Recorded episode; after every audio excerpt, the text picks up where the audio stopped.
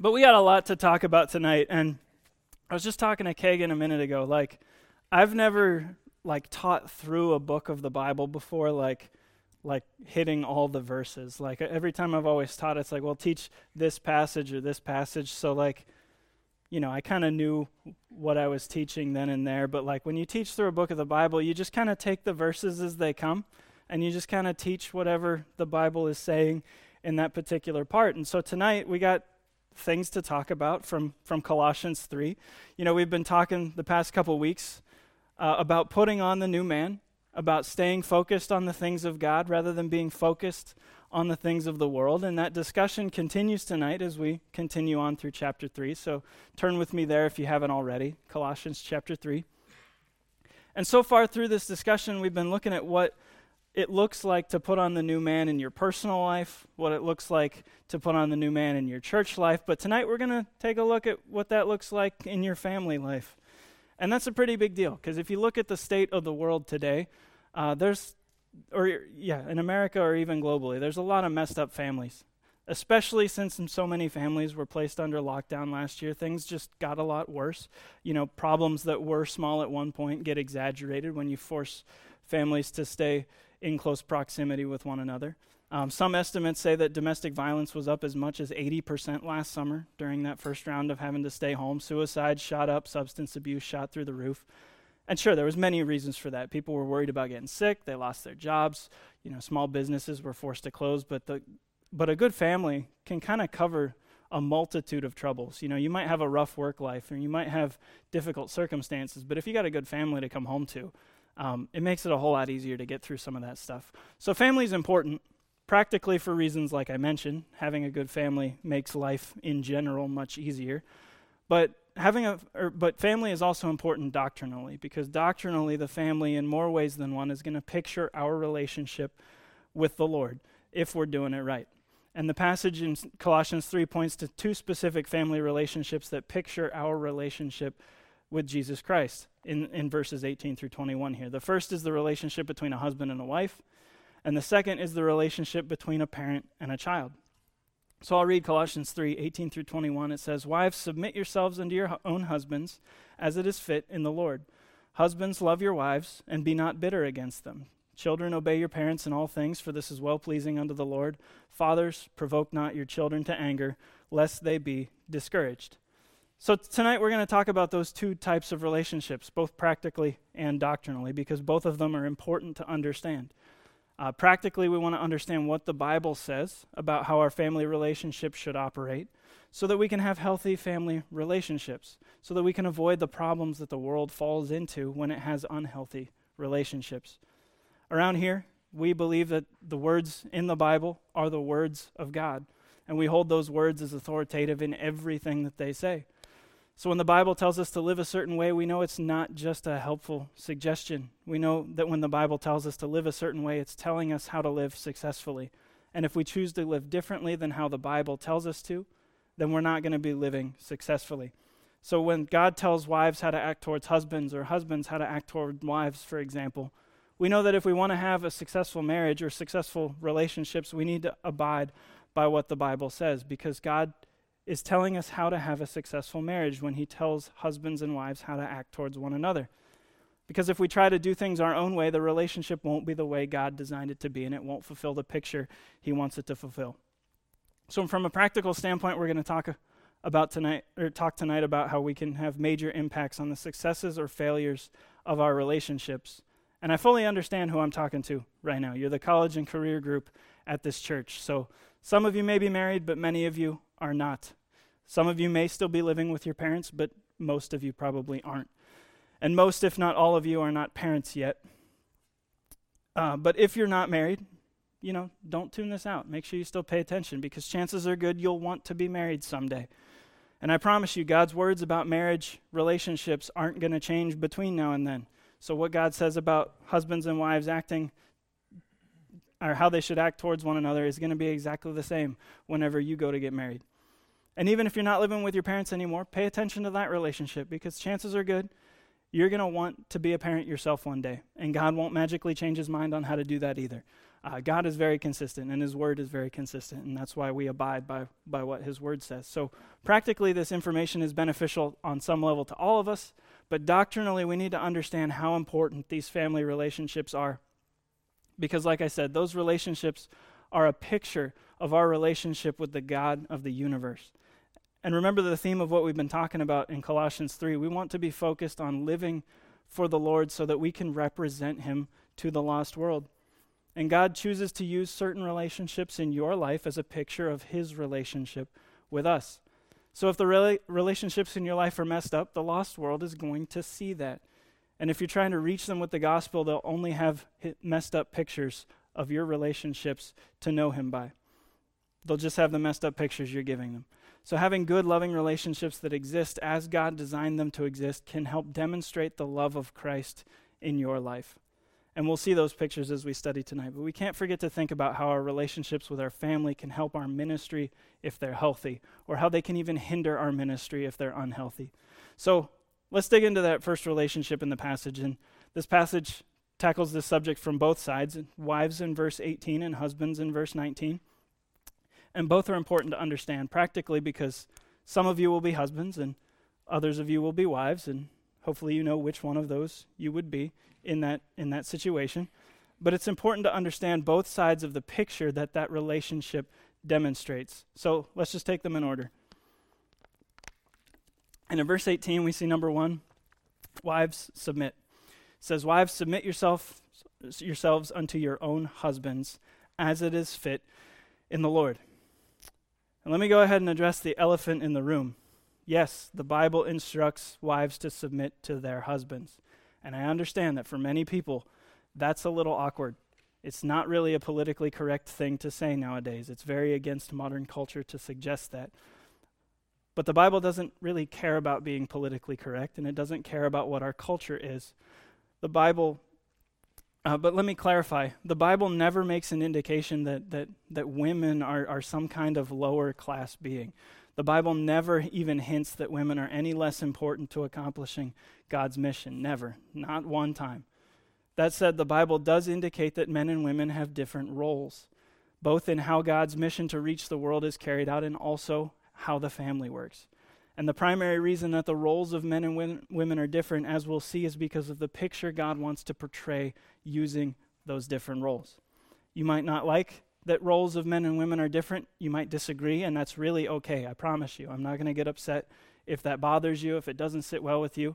Because at the end of the day, if you disagree with God's prescribed roles for men and women, you're not disagreeing with me. I don't take that personally because you're disagreeing with the Bible, and that's that's all we're doing is taking what the Bible for what it says. And of course, you're free to disagree with the Bible if you want to. But at this church and in this group, like I said at the beginning, we treat God's word as authoritative on everything it talks about. So when the Bible instructs us about the roles of men and women in a marriage or in the church, we submit to those instructions because we're always seeking to follow the Lord, and we can only do that by obeying his words. Does that make sense? All right. So, this idea of submission is something that we see throughout Scripture. Like I just mentioned about submitting to God's instructions, when you submit to something, you recognize its authority.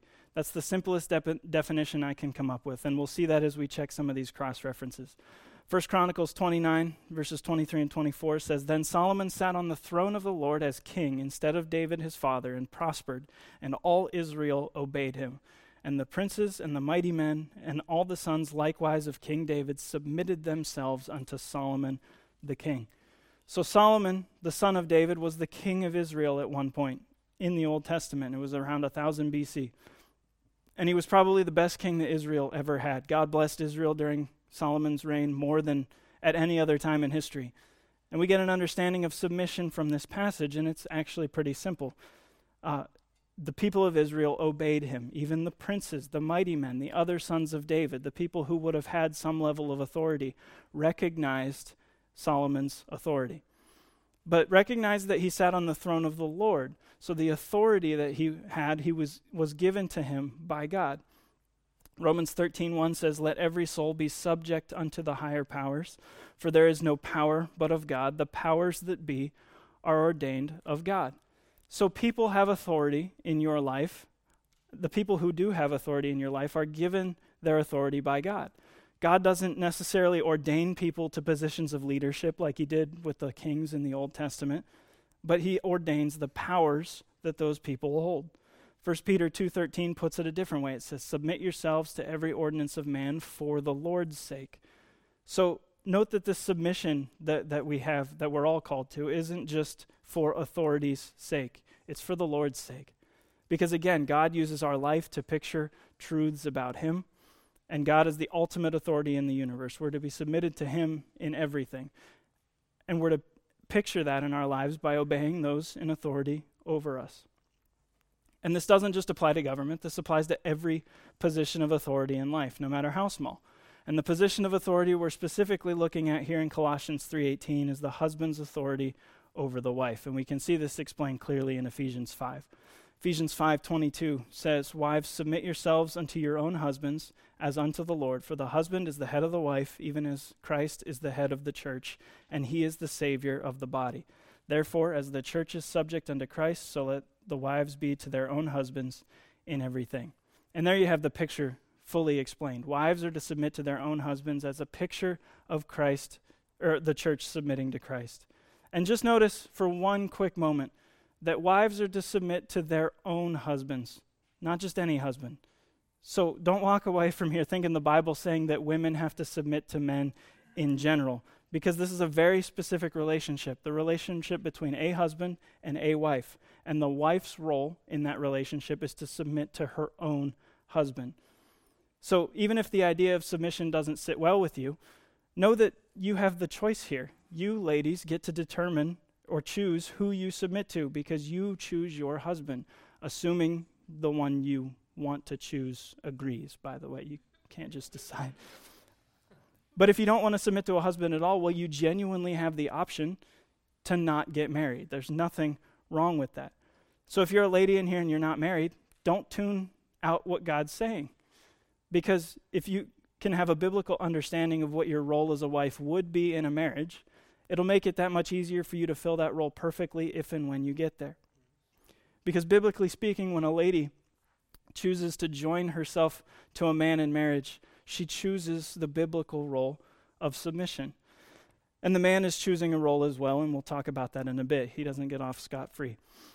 But don't miss the picture here. The church is the bride of Christ and will one day be the wife of Christ. And that's the picture God is painting with a marriage between a husband and a wife. And that's what Paul makes clear at the end of this passage in Ephesians 5. He says in verse 31 For this cause shall a man leave his father and mother, and shall be joined unto his wife, and they two shall be one flesh. This is a great mystery, but I speak concerning Christ and the church. A marriage between a man and a woman is a picture of the relationship between Christ and the church. It's that simple. And that has some obvious implications for women and for men who enter into marriages if they want their marriage to be a good picture of that relationship. And there's obviously practical implications to that. But perhaps the biggest one is making sure you don't miss out on having the testimony of a good marriage that can picture our submission to Christ. And that's an important thing to communicate to the lost world because James 4 7 says, Submit yourselves, therefore, to God. So that should be the attitude we take towards the Lord. We should always be in submission to Him. And that might be difficult for the people of this world to see in your life right away. The people of this world can't just see my relationship with God as they walk past me on the street or see, see me at work or whatever it might be. But they can see my relationship with my wife. They can hear how I describe it. They can, they can see the evidence of that in my life. So, in that way, God uses our relationships to communicate the spiritual truths of our lives in a physical way for others to see.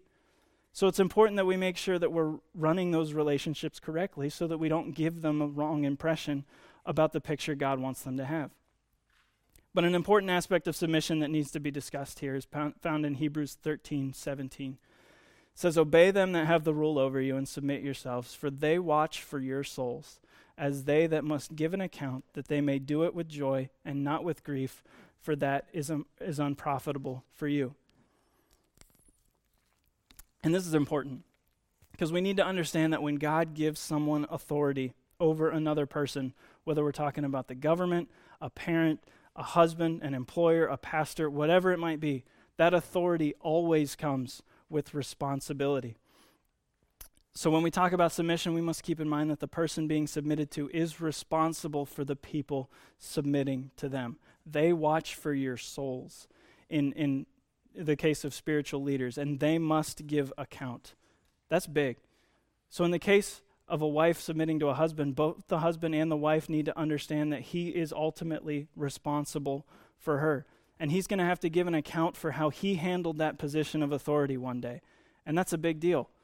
And that's why the next verse about husbands loving their wives is so important. But for the wife who's submitting to her husband, understand that God will not blame you for problems that occur because of the way your husband leads you. Because husbands are all guys, and some guys are dumb.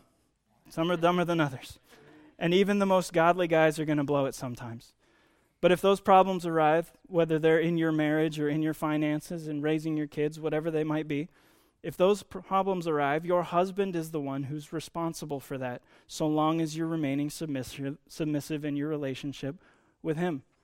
So, dudes, especially married dudes, keep that in mind. There's an old saying, it was in some movie, it's like, with great wife comes great responsibility. Is that what? It, something like that. So, don't take that responsibility lightly. And if you're married, don't forget that responsibility because you're going to want to make sure you're man enough or if you're not married yet, don't forget this because you're going to want to make sure you're man enough to handle that before you get married. And ladies, it's good for you to remember this as well because if you remember the level of responsibility that God gives to your husband over your family and your relationship and even over you, then it, will be a little bit easier for you to have some compassion for him when he blows it and, and problems show up. Because it's a big deal. God is putting this in this responsibility onto your husband. And so have a little compassion sometimes because we all suck in our own ways and it's we're all going to blow it at some point now if those problems in your marriage arrive as, as, a result of you not submitting to your husband well then that's on you because you're not doing what god's asked you to do just like they're his fault when he's not doing what god asked him to do and i know this question tends to come up well what if a saved lady is married to an unsaved man or does she still have to submit to him or what if what if my husband's saved, but he's, he really isn't trying to follow the Lord? Maybe he's living in sin and has no interest in his growth or his wife's growth. Well, what happens then? Well, luckily, God's word answers that for us. 1 Peter 3 1 and 2 says, Likewise, ye wives, be in subjection to your own husbands, that if any obey not the word, they also may without the word be won by the conversation of the wives, while they behold your chaste conversation coupled with fear. So there you go. Even if your husband sucks, God wants you to submit to him anyways. Again, because your submission to him will picture for him what his submission to the Lord should look like. And by submitting to him even when he doesn't deserve it, you're in a better position than anyone else to help him get on the right track with the Lord. Because the wife's submission to her husband is a picture of the church's submission to Christ. Now, there are limits to, limits to this. Ladies, you never have to submit to physical abuse. That should go without saying, but I'm saying it anyways. So if you're in a situation where, with your husband where you genuinely feel threatened, you're not biblically bound to allow yourself to be in danger. And it's a consistent biblical principle that no one has to submit to an authority that's directly commanding them to commit sin or disobey God's word. So if you're in a situation where your husband's trying to force you to sin, get some help. Talk to somebody else about that. Get out of that situation because everyone in life has different levels of authority they're to submit to husbands, wives, everyone. And the Bible, as the words of God, is the supreme authority for everyone. And until you're an, and until you're an adult living on your own, your parents are just one step below God's authority. And if you're a wife, your husband is your authority, just one step below the Word of God. And it's your role in a marriage to submit to that. But husbands also have a role in marriage. Buckle up, guys this role provides just as much of a picture as the wife's role does, and that's number two husbands love. And that's in verse 19 of Colossians 3. It says, Husbands, love your wives and be not bitter against them. So, on the same level as wives being told to submit to their husbands, husbands are told to love their wives. And I know what some of you might be thinking wait, wives have to submit to their husbands. That's a hard thing to do and all husbands have to do in return is love their wives. As long as he says, I love you once in a while, then he's okay to boss me around all he wants. Well, no, that's not true. And we've already mentioned the responsibility that husbands have toward their wives because God is giving them authority. They become responsible for their wives, so they must give an account. And we'll see as we dig in here that loving your wife is not just saying, "Hey honey, I love you. Now take out the trash." No, it, that's not that's not love. Love in the Bible is not just a feeling you have like you're in some Hallmark movie or something like that. Biblical love that a husband has for his wife is, is to have for his wife is defined for us in Ephesians 5. Ephesians 5 verses 25 through 29 says, "Husbands, love your wife even as Christ also loved the church and gave himself for it, that he might sanctify and cleanse it with the washing of the water by the word, that he might present it to himself a glorious church, not having spot or wrinkle or any such thing, but that it should be holy and without blemish. So ought men to love their wives as their own bodies. He that loveth his wife loveth himself. For no man ever yet hateth his own flesh, but nourisheth and cherisheth it, even as the Lord even as the Lord the church. So there's a lot going on in that passage, and we're going to break it down. But, but look at verse 25, because that defines for us what it really means for a husband to love his wife, as Christ also loved the church and gave himself for it. So the example of love we're given to work from is the example of Jesus Christ loving the church. And the example of how Jesus loved the church is when he gave himself for it and we're keenly aware of how Jesus gave himself for the church. Uh, look at 1 Corinthians 6:20. It says, "For ye are bought with a price." And remember the discussion on personal pronouns we had last week. Ye is plural. Paul wrote the book of 1 Corinthians as a, as a letter to the church at Corinth. He's writing to a group of believers who have chosen to follow Christ. So if you've given your life to Christ, then you're part of Christ's church, and ch- Christ has bought his church with a price. And we know that the price was the, was the blood that he shed on the cross. Because when Christ died on the cross, he sacrificed himself to pay for our sins. He gave himself for us. He made a way for you and I to have a relationship with God by accepting that gift for ourselves. And everyone who accepts that gift becomes a part of the church of God. So the only reason we can exist as the church of God is because Jesus paid the ultimate price to save us. So Jesus literally purchased the church when he offered payment for our sins. That's the price he paid for the church. He died an awful, painful death on the cross, and that's the example that Paul uses in Ephesians 5 to highlight Christ's love for the church. And husbands are commanded to love their wives the same way. How's that authority feeling now, fellas? Jesus earned our submission by giving himself for the church. So, husbands, you ought to earn your wife's submission by giving yourself for her. Now, ladies, I'm not saying you shouldn't submit to your husband when you don't feel like he's earned it. We already talked about what, what to do when your husband stinks. But, husbands, I'm also not saying you shouldn't love your wife when she fails to submit to you either. Because Jesus doesn't ever stop loving us, even when we're stubborn, stubborn and bullheaded towards him. In fact, Romans 5 8 says, But God commendeth his love toward us in that while we were yet sinners, Christ died for us. So, husbands, regardless of how your wife is acting towards you, it's your responsibility to uphold God's picture of love for the church by loving your wife as well. So, what does that look like? What does it look like to love your wife the way Jesus loved the church when he gave himself for it? Well, let's go back to Ephesians 5 because it highlights several ways of, of how that plays out. And the first one is obvious Jesus Christ gave his life for the church. So, are you ready to give your life for your wife? And I'm not just talking about giving up your physical life to save hers if you're ever in a situation that calls for it. That's definitely one application of this. But what about your day to day life? What's your number one priority in life? What's your number one goal that you're working towards in life? Because your wife should be. God commands it. Among uh, all your other jobs, roles, and ministry opportunities, do you recognize that your main ministry is to your wife? And do you and, and you're to love her and care for her uh, above everything else aside from your own relationship with the Lord? Are you willing to give up your hobbies and give up your time to make sure her needs are being met and that she's feeling loved and cared for? Because that's what, what is required of you if you're to fulfill your biblical role as a husband. You're to give yourself for her. But keep reading through that passage in Ephesians 5. Jesus Christ sanctifies and cleanses the church with his word. So, husbands, it's your job to sanctify and cleanse your wife with, the, with God's word. And yes, we're all responsible for our own spiritual growth. I don't care if you're a husband or a wife. We all need our own personal time with God, and we all need our own personal growth. But a husband has a very real responsibility to see that his wife is growing in her relationship with the Lord. So, when's the last, married guys, when's the last time you had a discussion with your wife about something the two of you learned on a Sunday morning or in your own personal time with God? When's the last time you prayed for her? Because you're responsible for her walk with God. So, what are you going to do to help her with that? Are you even helping or are you hindering? Have you even stopped to think about how what you're doing affects her personal walk with God? You should, because I firmly believe that one day you'll have to give an account for that. So I recommend you start thinking about it if you haven't already. Because God calls husbands to love their wives as their own bodies. And the implications to this is obvious. When you're hungry, what do you do? You go get food. When you're thirsty, what do you do? You go get something to drink. When you're tired, what do you do? You go to bed. When you're feeling stressed, what do you do? You sit down on the couch, crack open a bag of potato chips, and watch TV. You, you chill out. We're so in tune with what our own body's needs are. We're so quick to satisfy those needs when they arrive.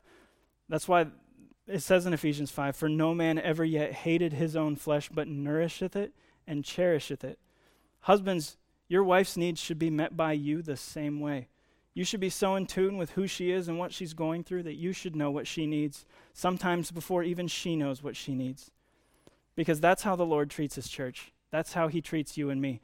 And our relationships with our wives ought to demonstrate that, both to our wives and to the rest of the world. And if that's not convicting for you, know that it's convicting for me, because that's a high bar that Christ set for loving our wives. And one specific way husbands are told to love their wives in Colossians 3:19 is to is to not be bitter against them. And if you track bitterness through scripture, you'll find that it's often connected to what you say. For example, Romans 3:14 says whose mouth is full of cursing and bitterness. So your mouth can be full of bitterness. So the recommendation here is just watch what you say. Watch how you say it. Because bitterness is not going to help you sanctify and cleanse your wife. On the other hand, forgiveness will. 1 John 1 9 says, If we confess our sins, he is faithful and just to forgive us our sins and to cleanse us from all unrighteousness. So Jesus Christ's forgiveness of us is connected to us being cleansed from unrighteousness. And this goes for both husbands and wives and pretty much everyone else in general. When you when you're wronged in a relationship, any relationship, is your first reaction forgiveness or is it bitterness? Because even if you hide it, bitterness will pop up eventually. This is why people in marriages have tiny problems and they never deal with them and they just allow them to build up and they, they eventually explode. And marriages end quicker than, than, than anyone could imagine because they never saw everything building under the surface. Hebrews 12:15 says, "Looking diligently, lest any man fail of the grace of God, lest any root of bitterness springing up trouble you, and thereby many be defiled." Bitterness can take root in your life and in your relationship, and it can grow and it springs up, and you never expect it to spring up, but, but it does every time. So, husbands, don't be bitter towards your wife. Love her. Because here's the deal when a husband and wife are both fulfilling their biblical roles in marriage, they're creating the perfect picture of the relationship between Jesus Christ and his church. That's a great thing, and it can do wonders for their ministry and for their ability to reach the lost world with the gospel. But when they're, f- when they're both fulfilling their biblical roles in marriage, they're also creating an environment where both of them are having their needs met. Because God created women to need love, and God created men to need respect.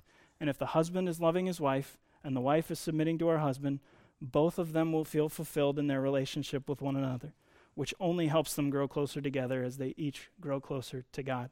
Ephesians 5:33 wraps it up so eloquently says, Nevertheless, let every one of you in particular so love his wife, even as himself, and the wife see that she reverence her husband. Because the husband and wife have roles in a marriage. And God designed marriage to picture the biblical truth of Jesus Christ and the church. And when your marriage is following God's biblically prescribed roles, your marriage will glorify God as others look at it and see the love of Christ and the submission of the church perfectly on display and you'll feel like you have the perfect marriage if you need a practical reason to do it. And I get it. Many of you aren't married, but this is what a biblical marriage looks like. And it's good for you to keep in mind what the goals of a marriage should be, especially those of you who are planning on getting married soon. So when you're looking for the person that you want to hook yourself to, you have some ideas of what to look for.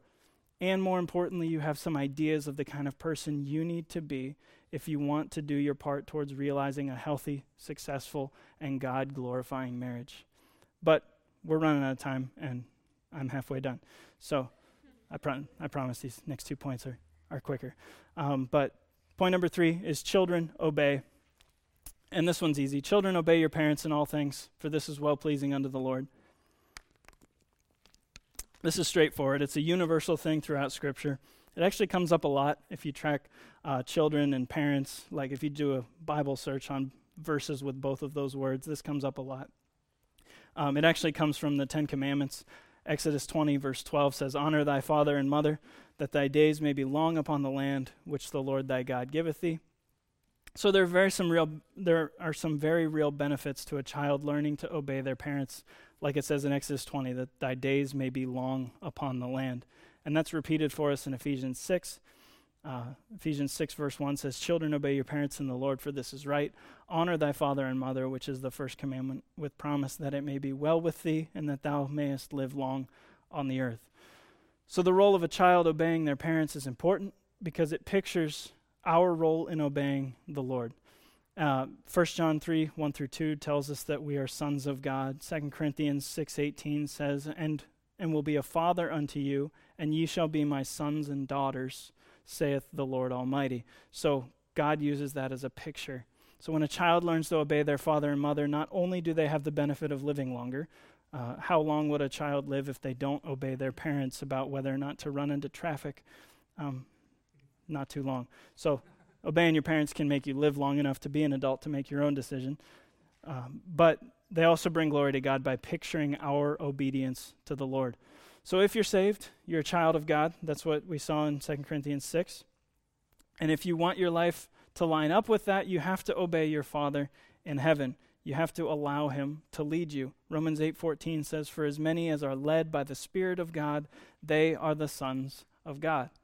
So if you want to demonstrate your relationship with God to the world, you have to obey Him. You have to let His Spirit lead you, like a child obeys their parents and lets their parents lead them. And I get it, a practical application is hard here with this audience. Uh, most, if not all of you guys, are adults. Some of you may still live with your parents.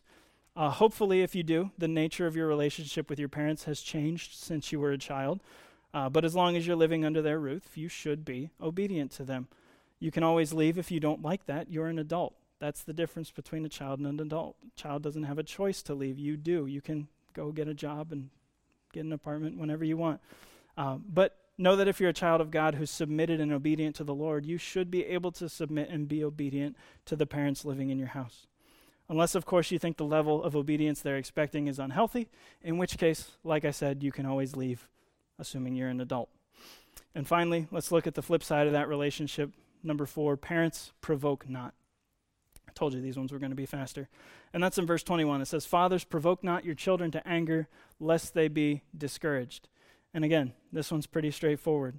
And I know most of the people in this room are not parents, but many of you will be someday. And when you are, don't intentionally make your kids angry for no reason, because your job as a parent is found in Ephesians 6 4 says, And ye fathers, provoke not your children to wrath, but bring them up in the nurture and admonition of the Lord.